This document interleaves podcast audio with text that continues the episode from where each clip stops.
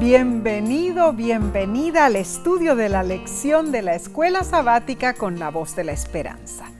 Gracias por acompañarnos, sea que te hayas unido por la televisión, YouTube, Facebook o por audio. Es nuestra sincera oración que Dios derrame bendiciones abundantes sobre ti los tuyos. Bien, antes que nada, te invitamos a compartir este estudio con otros. Claro que sí, para que muchos puedan recibir la bendición. Ah, claro. Y como cada semana lo hacemos, en esta ocasión saludamos a los que nos acompañan desde el bello país de Portugal. Bueno, Mar, claro, de norte a sur, de este a oeste, Portugal ofrece variedades maravillosas durante todo el año. Hay extensos viñedos, hay comida deliciosa reconocida mundialmente por causar sensaciones de excelente sabor. Hay las playas de arena dorada, el clima cálido, ¿no es cierto? La cultura de descubrimiento y el caluroso ánimo de sus habitantes. Todo eso hace de Portugal un país hermoso. Hoy enviamos nuestro saludo a todos nuestros hermanos y hermanas que viven en Portugal. Dios les colme de bendiciones. Bien, pidamos la bendición y la sabiduría de Dios para nuestro estudio, eh, porque necesitamos que Él nos explique la dinámica de este estudio.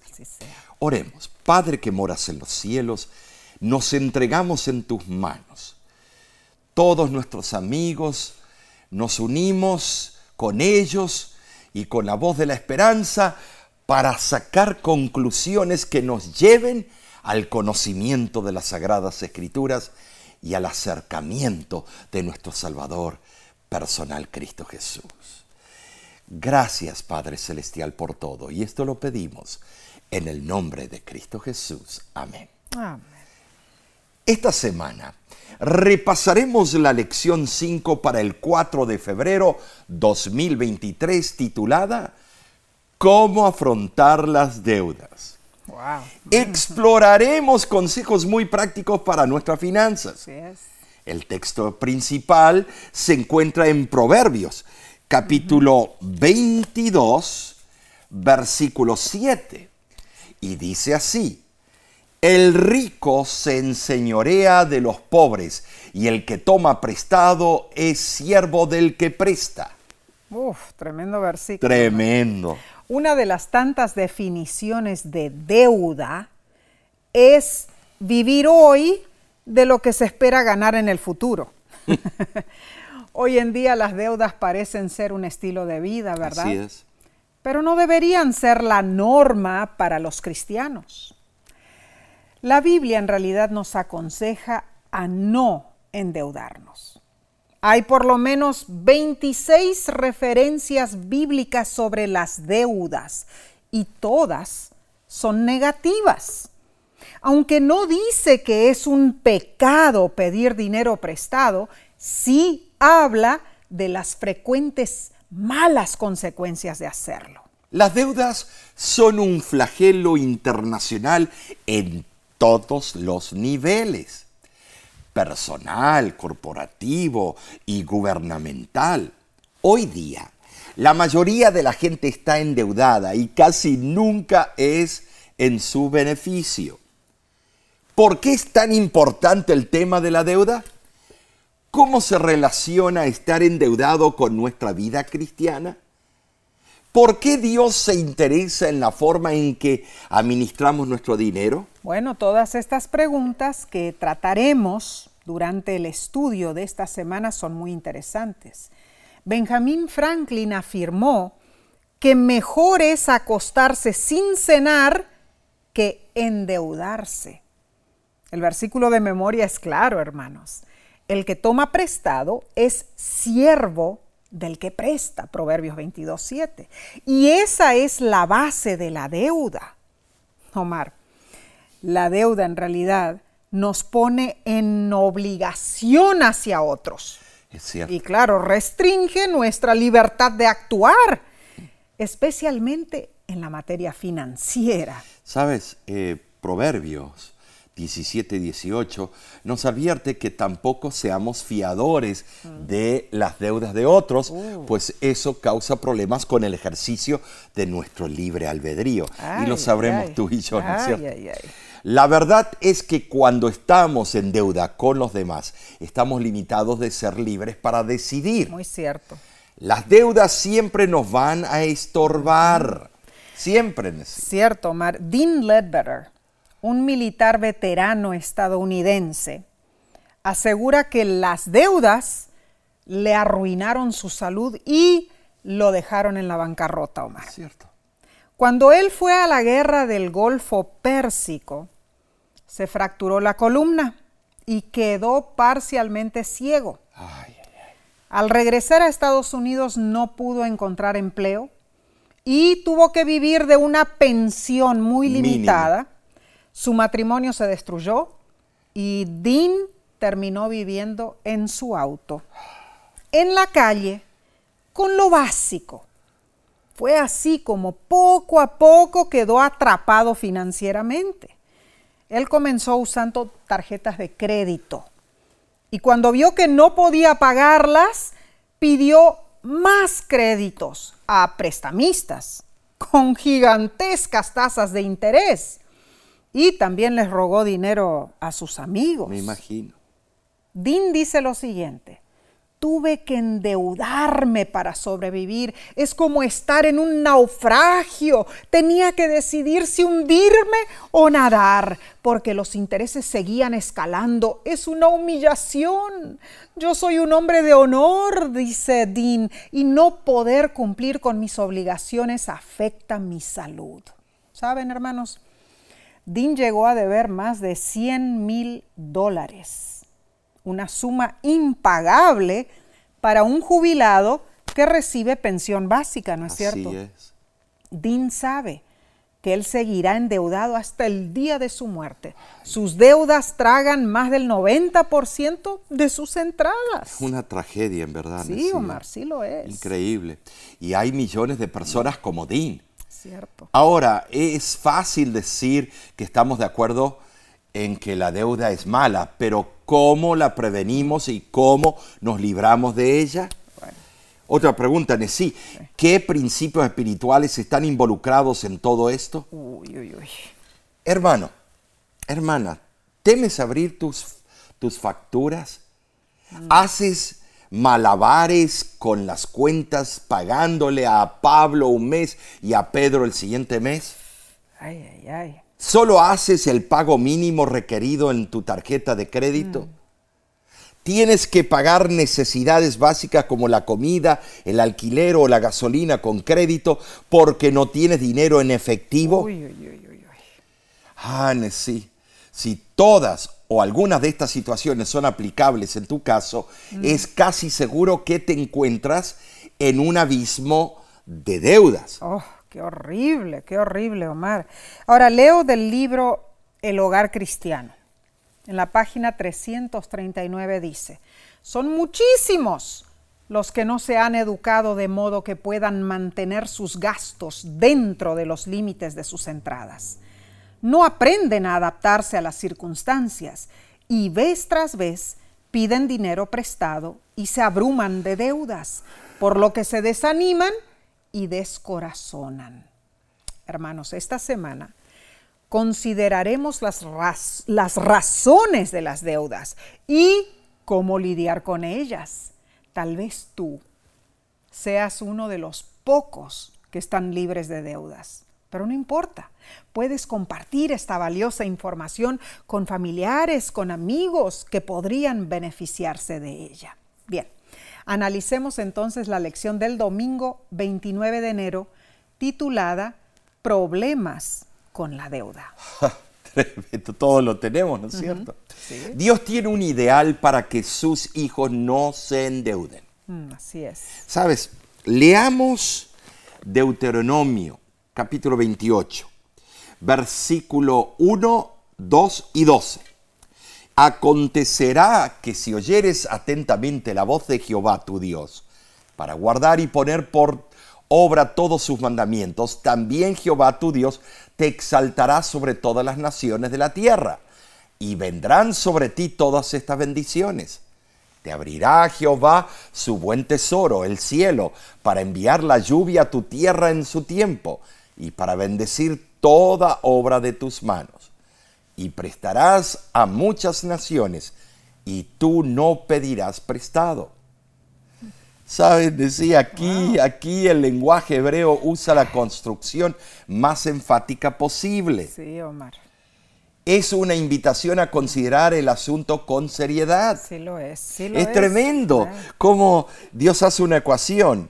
Uno más uno es igual que dos. Ah, muy cierto. Eh, es increíble. Mm, y Moisés, en realidad, él, eh, cuando escribió este consejo, ¿no es cierto? Él se estaba acercando al final de su vida. Así es. Así que presentó al pueblo las alternativas de la obediencia versus la desobediencia, ¿no es cierto? Hermanos, Moisés sabía que el camino que le estaba exponiendo a Israel era un camino educativo y disciplinario. Cuando él dijo, si oyeres atentamente, les informó que de ellos dependía su destino eterno. La realidad es que Dios se limita, podríamos decir, a la elección del hombre. Dios retribuye al ser humano de acuerdo con su propia conducta y esto se relaciona también con nuestras deudas. Los estudios demuestran que hay tres razones principales por las que las personas tienen dificultades eh, financieras. La primera razón es la ignorancia. Muchos, incluso los educados, son analfabetos financieramente. Nunca han visto los principios bíblicos ni los seculares de la administración del dinero. Pero hay esperanza. Esta lección proporcionará un esquema sencillo de estos principios y cómo aplicarlos. Excelente. Vemos entonces la segunda razón de las dificultades financieras. ¿Cuál es? la codicia o el egoísmo. En respuesta a la publicidad y al deseo personal, muchos viven por encima de sus posibilidades. Se niegan vivir o usar solo lo que pueden pagar. Muchos de ellos también sienten que son demasiado pobres para diezmar y viven sus vidas sin la sabiduría ni la bendición prometidas por Dios. Pero también hay esperanza para ellos, aunque requiere un cambio de corazón y un espíritu de sentirse satisfechos con lo que tienen. La tercera razón por la que las personas se encuentran en dificultades financieras es la desgracia personal. Posiblemente experimentaron una enfermedad grave eh, sin tener un seguro de salud adecuado quizá fueron abandonados por un cónyuge eh, derrochador o un desastre natural acabó con sus posesiones. Tal vez nació y creció en la más absoluta pobreza, pero hay esperanza para estas personas. Aunque su camino es más difícil, sus problemas pueden superarse. Cualquiera que sea la razón, las deudas se pueden aliviar. Pero los endeudados necesitarán hacer algunos cambios en sus vidas, en sus gastos y en sus prioridades financieras. Primera de Timoteo 6 del 6 al 9 dice, pero gran ganancia es la piedad acompañada de contentamiento, porque nada hemos traído a este mundo y sin duda nada podremos sacar. Así que teniendo sustento y abrigo, estemos contentos con esto, porque los que quieren enriquecerse caen en tentación y lazo y en muchas codicias necias y dañosas que hunden a los hombres en destrucción y perdición. La lista mundial de suicidios tristemente incluye a muchas personas que son ricas financieramente, pero pobres en contentamiento celestial. ¿Saben? Sí, Millones de millones de dólares se gastan anualmente en esfuerzos para encontrar contentamiento eh, en diversiones, mm. bebidas alcohólicas mm. y la satisfacción de pasiones físicas. Cierto. Ahora, el apóstol Pablo, en los versículos que acabamos de leer, aconseja que el cristiano no necesita más que lo básico, pues tiene a Dios como a su único ayudador. Tremendo. Al estar tranquilo y ser dueño de sí mismo, el cristiano presenta un magnífico contraste con las apresuradas, nerviosas y insatisfechas multitudes que lo rodean. Oh, sí, el cristiano es diferente en sí. Tranquilo en Dios, Claro. tener paz en Dios. Claro. La Santa Escritura nos dice que después de adquirir lo indispensable para sostenerse, el hombre ya tiene todo lo que pueda necesitar. Interesante. Anhelar más de lo que es esencial engendra un espíritu de descontento y un celo por rivalizar con otros, algo que nunca alcanza la satisfacción, hermanos. Los que se esfuerzan por enriquecerse en este mundo están alimentando dentro de sí un fuego de pasiones que destruirá las mejores cualidades, cualidades de su alma. Esto nos hace reflexionar. Es imposible servir simultáneamente a Dios y a riquezas, a pesar de las razones que los hombres presentan para correr tras las riquezas, pocas resultan ser, bueno, sensatas cuando sobreviene la enfermedad o se aproxima la muerte. ¿Sabes, sí? Para adquirir riqueza se tiende a descuidar otros asuntos importantes.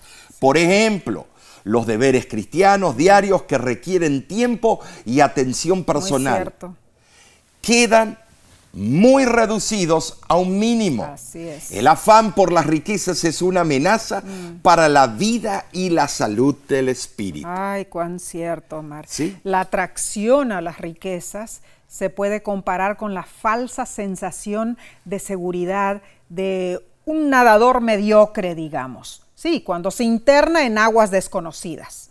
La adrenalina le da un impulso de aventura, pero en verdad no sabe lo que hay en la profundidad del agua. No, no sabe.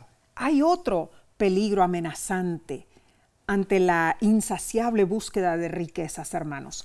La atmósfera de un hogar feliz frecuentemente se marchita. Los mejores rasgos del carácter de una persona sufren. Cuán cierto. La insatisfacción financiera es como un monstruo destruidor que socava la felicidad. ¡Ja! Tremendo, Mar. Tremendos Bueno, conceptos. Aquí debemos hacer una pausa, pero seguiremos con el estudio del lunes en unos segundos. Volvemos enseguida.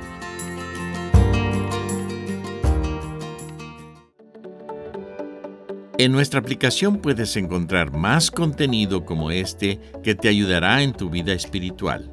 Lo puedes descargar visitando nuestra página web lavoz.org.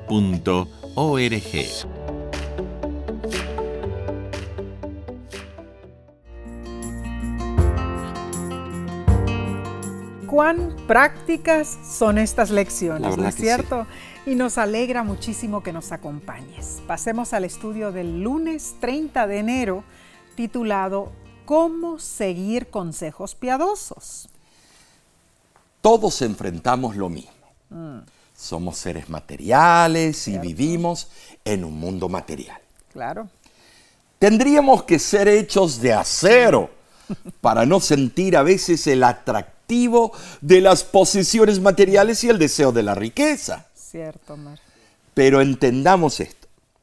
No hay nada de malo en trabajar para ganarse bien la vida o incluso ser rico. No.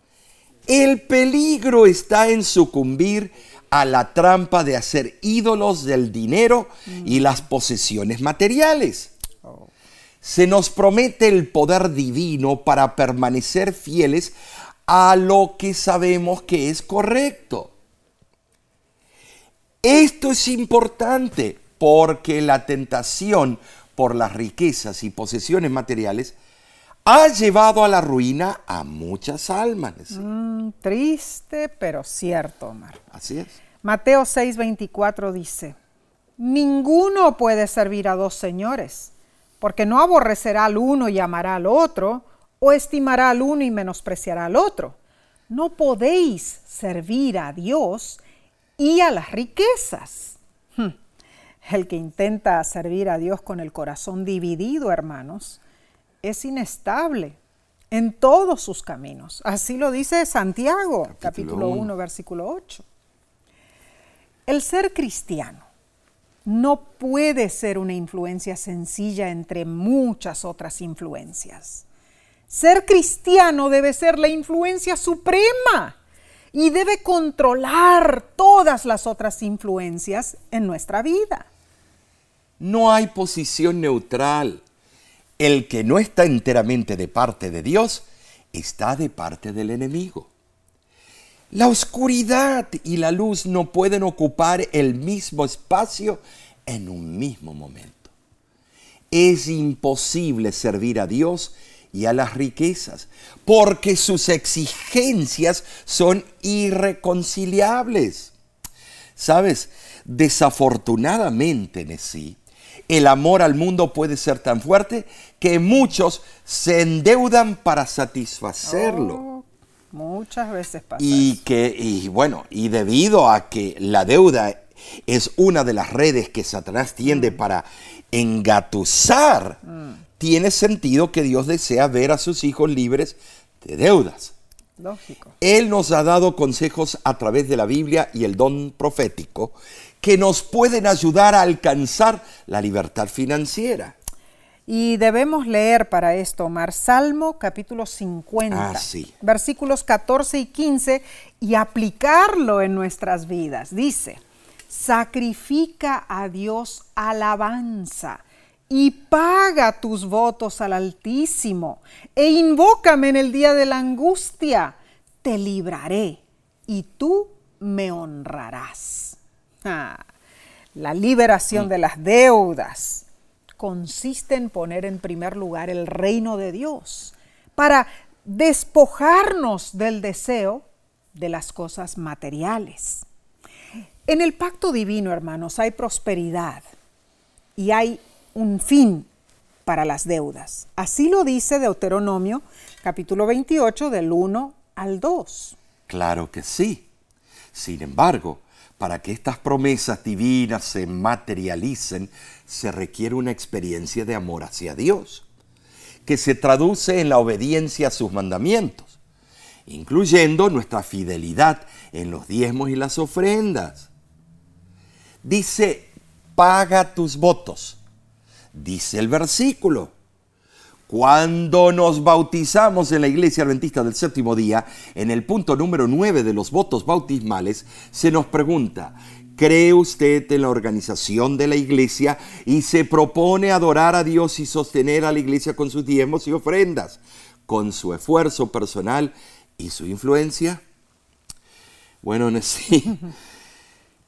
Como adventistas del séptimo día, todos contestamos, sí. Entonces, este texto de Salmo 50, versículos 14 al 15, es una promesa para los que ofrecemos acción de gracias a Dios y mm. cumplimos fielmente nuestros votos. Ah, claro que Ay, sí. Ay, no, pero eso mm.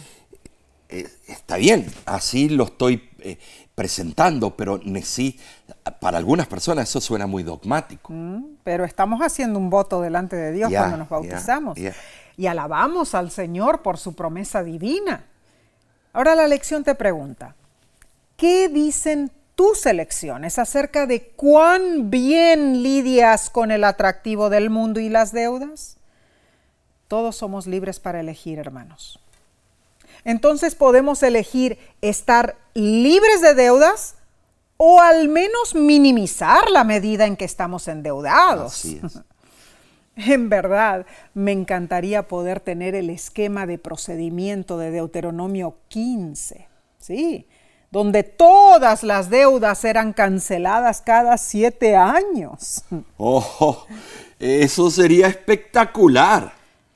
Imagínate que el gobierno de tu país ponga esa regla bíblica. Uy, estaríamos felices. Sin embargo, ese esquema no existe en nuestra sociedad moderna. Así que como cristianos debemos evitar las deudas tanto como nos, sea posible.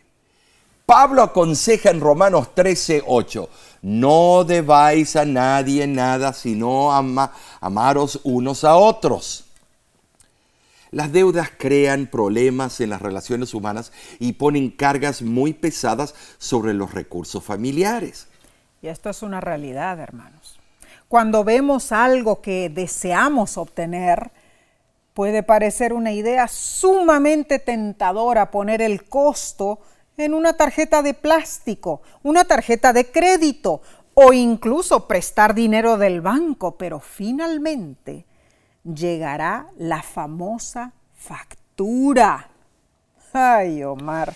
Tremendo. La factura. Alguien tiene que pagar por el producto. Uy, cómo duele cuando llega el día amargo del ajuste de cuentas, ¿verdad? ¿Cómo sufre nuestro bolsillo? Ay, el famoso productor americano de poesía humorística, Ogden Nash, con acierto dijo, algunas deudas son divertidas cuando las estás adquiriendo, pero ninguna lo es cuando te pones a querer cancelarlas. Cuán cierto. Ay, hermano, estamos tocando un tópico que de verdad nos toca todo en carne propia. Sí. Hermano, hermana, Dios desea que aspiremos a una vida de contentamiento. Primera de Timoteo 6:6 así lo afirma, libre de deudas. Mm. Pero en esta sociedad todo circula alrededor de las deudas. el capitalismo es así. El contentamiento nos protege de comprometer nuestros principios de fe para buscar riquezas mundanales. Pero el sistema y el engranaje de la sociedad siguen así. Bueno, Mar, solo siguiendo los sólidos principios bíblicos es que eh, vamos a desarrollar una diligencia financiera y estaremos preparados ¿Con qué? Con ahorros para los tiempos difíciles y las situaciones imprevistas.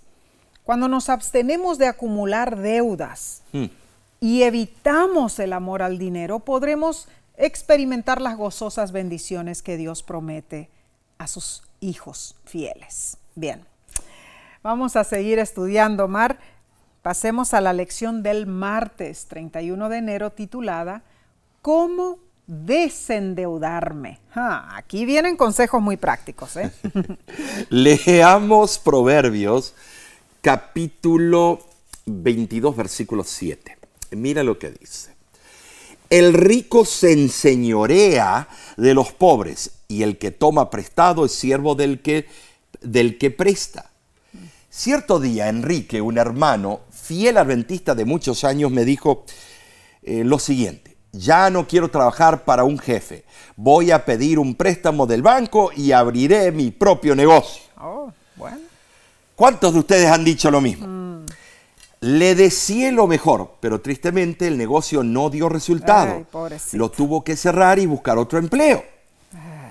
Enrique Nesía ahora, el hermano Enrique, es siervo de un señor muy poderoso. Mm tiene una monstruosa deuda con el banco. Sí, lo tiene. Aún le quedan 10 años más para pagarla. Uf, qué horrible. Ahora, aunque menciono el caso del hermano Enrique, no estoy diciendo que es malo trabajar fuertemente para lograr tener un negocio propio. No, no, de ninguna manera. Lo que estoy diciendo es que es peligroso meterse en deudas que lleguen a sofocarnos. Mm y esclavizarnos. Y hay otra cosa en sí. Todos pensamos que nosotros vamos a hacer mejores las cosas y mejor que la compañía de la cual estamos trabajando, que nosotros independientemente vamos a hacer. Y después cuando somos dueños de un negocio, somos esclavos de ese negocio, si no se desboronó todo, todo el castillito. Sí, Omar, hay que tener cuidado. Bien dice Proverbios 22, 7. El acreedor es señor del deudor. Hmm. Pero Jesús dijo que solo Dios debe ser nuestro Señor. Es cierto. Marcos 12, 29. Es amando a Dios que podemos vencer la lujuria y la soberbia del mundo. Hermanos, no debemos conformarnos con esta era materialista y consumista que conduce al endeudamiento y a la insolvencia. ¿Qué podemos hacer para escapar el desafortunado fenómeno de ser siervos de los prestamistas? el autor de la lección, provee un esquema muy interesante que te puede ayudar a comenzar un proceso de eliminación de deudas. Y el plan es muy sencillo. A mí me gusta, Omar, cómo el autor eh, eh, pone estos puntos, eh, este esquema tan es interesante. Un experto en la, en la materia. Claro, claro. Dice que el esquema tiene una premisa y tres pasos, así Omar. Es, así es, sí. La premisa es un compromiso con Dios de ser fieles Mm. en devolver su santo diezmo para obtener su sabiduría. Bien. Dios desea bendecir a los que le obedecen. Veamos los tres pasos que la lección nos aconseja que sigamos para cancelar las deudas. Ok. Ah, Y la hemos probado nosotros Sí, también. Claro que sí. El primer paso es declarar un moratorio sobre deudas adicionales. Muy importante. Esto significa no más gastos de crédito. Uy, uy, uy. Si no pides más dinero prestado, no puedes endeudarte más de la deuda que ya tienes que enfrentar. Esto es básico. Ese es el primer punto. Perfecto. ¿Cuál es el segundo? Bueno, el segundo paso es hacer un pacto con Dios. Dile al Señor, Padre Santo, a partir de este momento, con tu bendición, pagaré mis deudas lo más rápido posible. Y hazlo, hermano, hermana. O sea, cuando Dios te bendiga financieramente, usa ese dinero para reducir tus deudas, no para comprar más cosas. Este paso es probablemente el más crucial, Omar, eh, porque cuando la mayoría de las personas reciben dinero inesperado, simplemente lo gastan, ¿no es cierto? No cometas ese error. El dinerito que venga, aplícalo a tu plan de reducción de deudas. Bueno, sí, eso, eso es tremendo. ¿Por Sí. qué? Porque cuando recibimos un bono o algo, enseguida vamos a gastarlo. Claro. Y contentos los grandes consorcios y millonarios porque Claro. hay personas como nosotros que pensamos de esa manera. Es cierto. Pero hay otros que son eh, maduros en esto y guardan ese dinerito para días lluviosos. O para pagar las deudas. Claro, lógico. el tercer paso es la parte práctica. Haz una lista de todas tus deudas. Empieza con la mayor deuda y sigue en orden descen- descendente hasta lo me- la menor. Para la mayoría, la hipoteca de la casa está en la parte superior, en primer Claro, lugar, seguro. eh, en la lista. Y quizá una tarjeta de crédito o una deuda personal está en la parte inferior. Claro. Comienza siendo al menos el pago mínimo mensual de cada una de tus deudas. Mm. Buena idea. Luego duplica o aumenta tus pagos sobre la deuda que se encuentra al final de la lista, o sea, la menor La deuda. menor deuda. Te sorprenderás gratamente de cuán rápido eliminarás esa deuda más pequeña. Oh, qué bueno. A continuación, usa el dinero que estabas pagando en la deuda inferior para agregarlo al pago básico de la próxima deuda Muy bien. a medida que avanzas en la lista. Wow, tremendo. Mientras eliminas tus deudas más pequeñas de alto interés, liberarás una cantidad sorprendente de dinero para poder pagar las siguientes deudas más altas. Wow. Este es un principio extraordinario Buenísimo. que Carnegie, que grandes estadistas o grandes comerciantes como Gary y otros lo han expuesto cuando ellos vivían en libros, Claro en sí. entrevistas. Y nosotros lo hemos puesto en práctica Y también. sí y funciona, hermanos. Estos son sabios consejos. Dios claramente no quiere vernos endeudados. Sabes, hermano, hermana, cuando, cuando se hace este convenio ajustado para pagar las deudas, muchos descubren que Dios los bendice de maneras inesperadas. Y las deudas se reducen más rápido de lo que habían anticipado. Nosotros conocemos a varias Así es. familias que siguieron estos tres sencillos pasos y se han liberado de sus deudas. Tú también puedes hacerlo. Claro que sí, sí, pero ¿te acuerdas cuando estábamos en una campaña en el centro del país? Eh, se nos vino un joven contento a contarnos, varios jóvenes eh, vinieron y dijeron, ay, qué bueno, qué bueno que este gobierno está aplazando nuestra deuda estudiantil. Ah, bueno, ¿Y eh, por qué? Porque, ay, esto nos alivia. Y le digo, pero tú estás guardando ese dinero que mandabas, lo estás guardando en una cuenta con intereses para cuando el gobierno sí lo pida, ¿Lo puedes dar?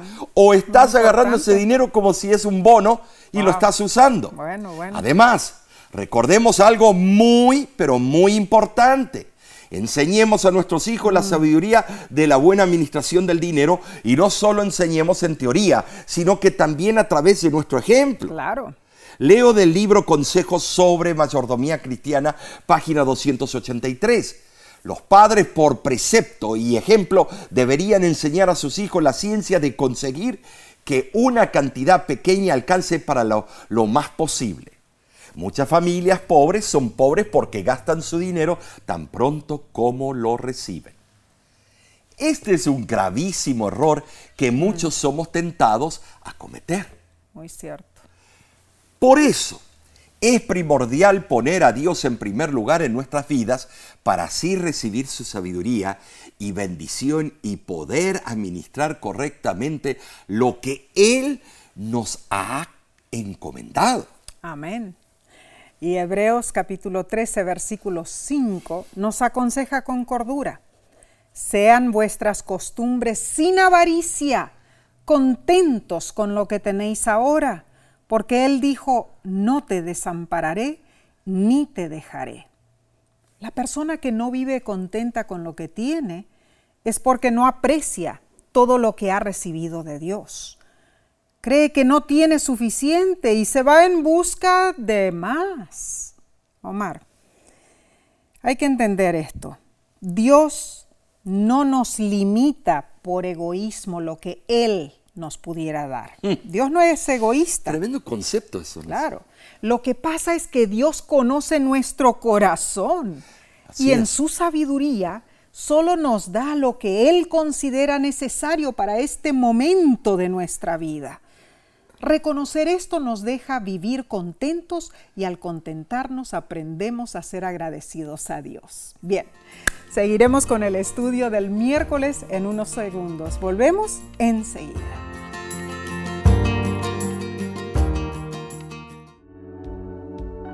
Con seguridad estás disfrutando este estudio de la escuela sabática. Te invitamos a buscarlo en formato de video por nuestro canal de YouTube lo puedes encontrar en youtube.com diagonal La Voz de la Esperanza.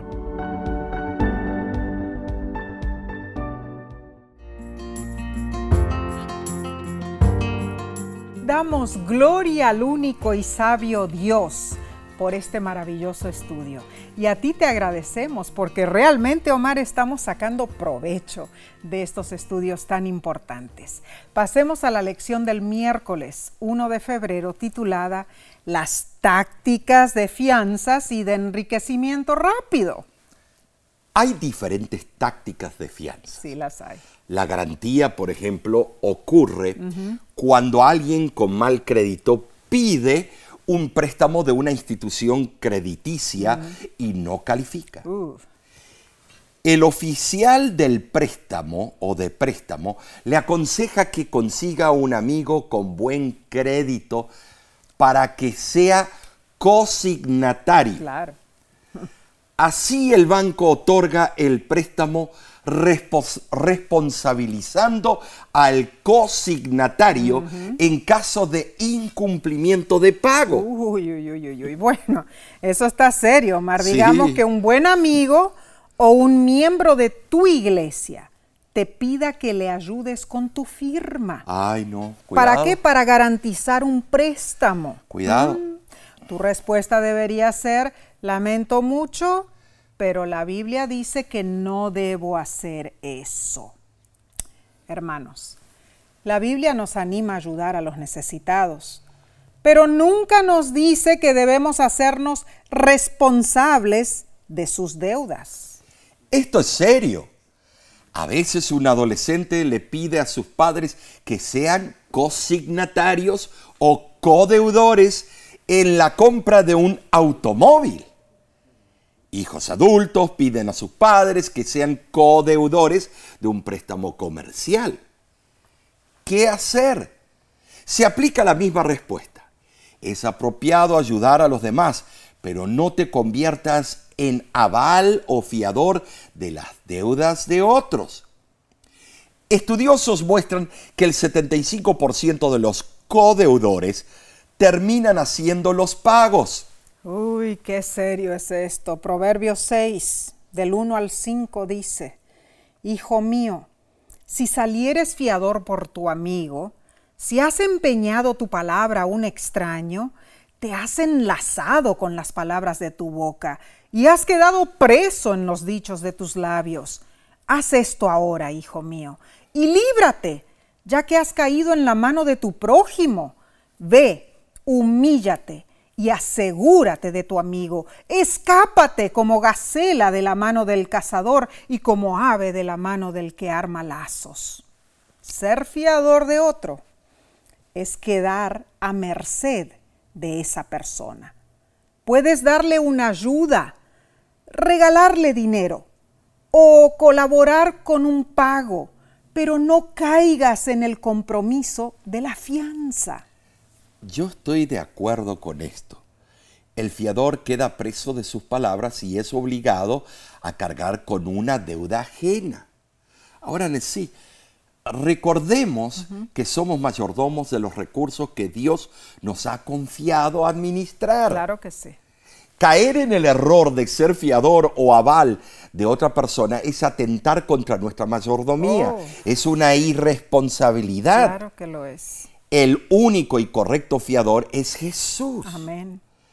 Él pagó por nuestras deudas con su propia vida. Gloria a Dios por eso. Es tremendo. Mm, sí lo es. Ahora, ¿qué de las tramas, las famosas tramas de hacerse rápidamente ricos? Las pirámides. Sí, los famosos chiringuitos financieros. Ah, bueno, Proverbios 21.5 y Proverbios 28.20 dice, los pensamientos del diligente ciertamente tienden a la, abundancia, mas todo el que se apresura alocadamente, de cierto va a la pobreza.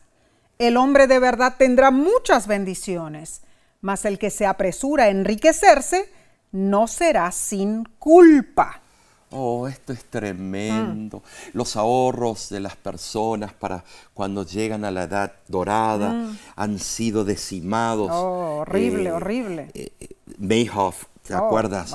Eh, bueno. tantas cosas, Enron, tantos de estos fondos que prometen tantas cosas. Sí, sí, Los planes de un individuo emprendedor y cuidadoso pueden crear prosperidad.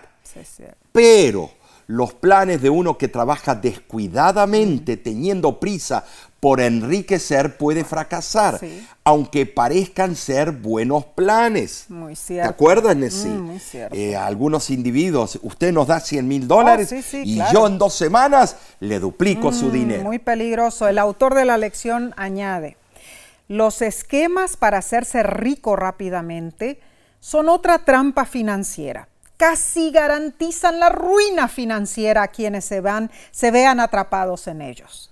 Cuando suena demasiado bueno para ser verdad, seguramente lo es. Muchos terminan heridos emocionalmente y financieramente. Una tragedia adicional de estos planes tortuosos es que las personas han tenido que pedir dinero prestado para pagar por su error. Muchas familias han sido arruinadas por esquemas de enriquecimiento rápido. Solo terminan enriqueciendo a quién? A los estafadores Así es. que se idean esos esquemas. Cuando un amigo o incluso un ser querido quiere involucrarte en uno de estos esquemas, corre, no camines, escápate tan rápido como puedas. Así es, sí. ¿Y cuántas veces nuestros seres queridos entraron en deudas, después, después murieron y nos dejaron ese hueco?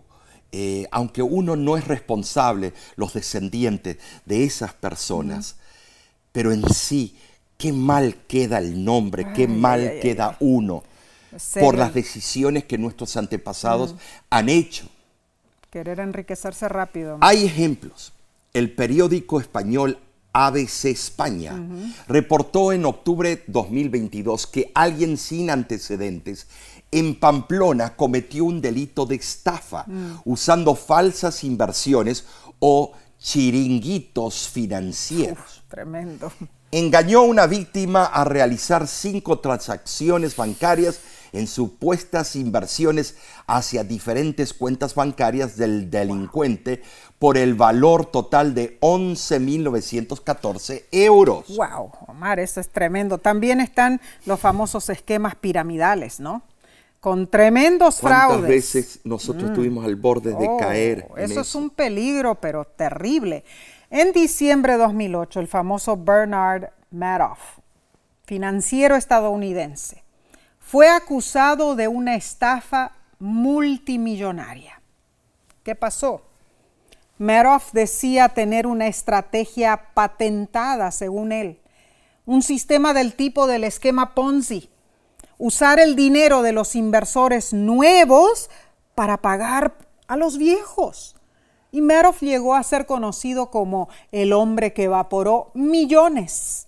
Miles invirtieron cantidades enormes en su esquema piramidal y perdieron muchísimo dinero. Yo conocí algunas de las, víctimas de este Madoff o Madoff y de verdad perdieron todos sus ahorros. En agosto 2022, en Memphis, Tennessee, Ricky Smith fue víctima de estafa de criptomonedas y perdió 80 mil dólares. Alguien por las redes sociales lo conectó con la criptoinversión. Empezó invirtiendo 500 y cuando se dio cuenta de la criptoestafa ya había perdido 80 mil. Si alguien te promete un gran retorno, debería ser una señal de alerta. Se tiene que prender la luz roja. Ten mucho cuidado, mi amigo. Así es, la extorsión abunda y miles caen en el engaño y pierden muchísimo dinero. No importa quién eres ni dónde vives, puedes tú ser víctima de fraude. Omar, yo me acuerdo que yo personalmente recibí una llamada telefónica una vez diciendo que yo había sido elegida para recibir un millón de dólares. Ay, ay, ¿Ah? ay, yo me acuerdo. Sí, lo único que tenía que hacer era proporcionar mis datos Sí, personales. Claro. Lo claro. bueno fue que al oír lo que me estaban pidiendo, me di cuenta que intentaban estafarme, así que colgué la llamada. Existen muchísimos ardides para hacerse rico rápidamente, hermanos. No caigan en sus trampas. Debes investigar bien. No hagas pagos anticipados y nunca des tu información personal. Estos son peligros muy reales. Bien, pasemos entonces al estudio del día jueves 2 de febrero titulado Límites de plazo y centros de préstamo. Ay, Dios requiere algo importante de sus hijos. Así es. Leamos Deuteronomio 15 del versículo 1 al 5. Y dice así, y esto es increíble, cada siete años harás remisión. Y esta es la manera de la remisión. Perdonará a su deudor todo aquel que hizo empréstito de su mano, con el cual obligó a su prójimo no lo demandará más a su prójimo o a su hermano, porque es pregonada la remisión de Jehová.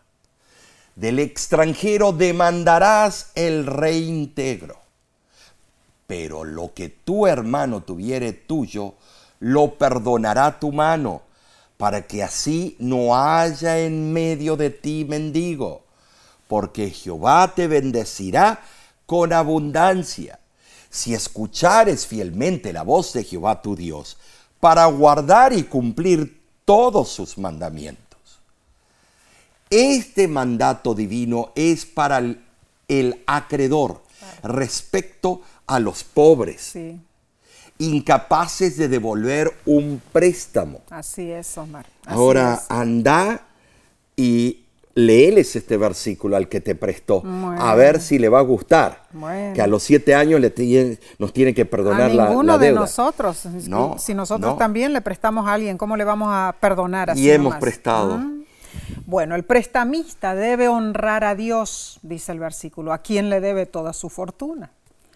Dios ordenó esta ley benéfica para el bien de todo el pueblo, para que el prestamista fuese equitativo, mm. misericordioso y justo, y que no se aprovechara de los débiles, ¿no? Ahora, pensemos, hermanos, en el pueblo de Israel, no solo se regulaba a los esclavos o sirvientes, sino también se regulaban a los prestamistas. O sea, el máximo tiempo que alguien podía estar endeudado era siete años. La fidelidad en hacer la voluntad explícita de Dios traería bendición para ese prestamista. La verdad es que Dios se preocupa por nuestros problemas financieros. Y Dios reconoce la realidad de las deudas, sin importar cuán terribles sean. Claramente, Él enfatiza que debe evitar cualquier deuda. Hoy día muchos países del mundo proveen préstamos entre 30 y 40 años para la compra de una casa. Acostumbramos a decir, es mi casa, pero en verdad la casa es del banco pues estamos pagando la hipoteca mensualmente. Esto es triste, pero es cierto, ¿no es cierto? De igual manera, muchos padres y estudiantes piden dinero prestado para la educación. Claro, obtener un título universitario mejorará la capacidad de ingresos, pero se debe tener en cuenta que hay que devolver el préstamo y con intereses.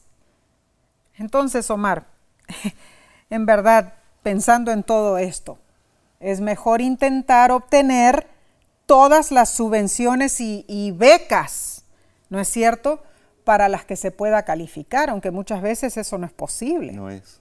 Es mejor también trabajar y ahorrar todo lo que se pueda para poder pagar cuando llegue el momento de la educación. Y hay muchos padres que empiezan desde que el bebé nace a poner un dinerito a un si abren una cuenta al nombre del chico, cuando él llega a la edad de la mm. universidad puede retirarlo. Así es. En un mundo ideal no habría préstamos ni deudas. Cierto. Pero no vivimos en un mundo ideal y puede haber momentos cuando sea necesario pedir prestado. Mm.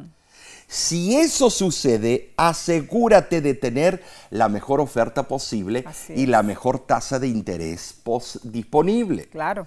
Luego, pide prestado la mínima cantidad que necesites y paga el préstamo lo más rápido oh. posible para ahorrar en costos de interés. Muy importante.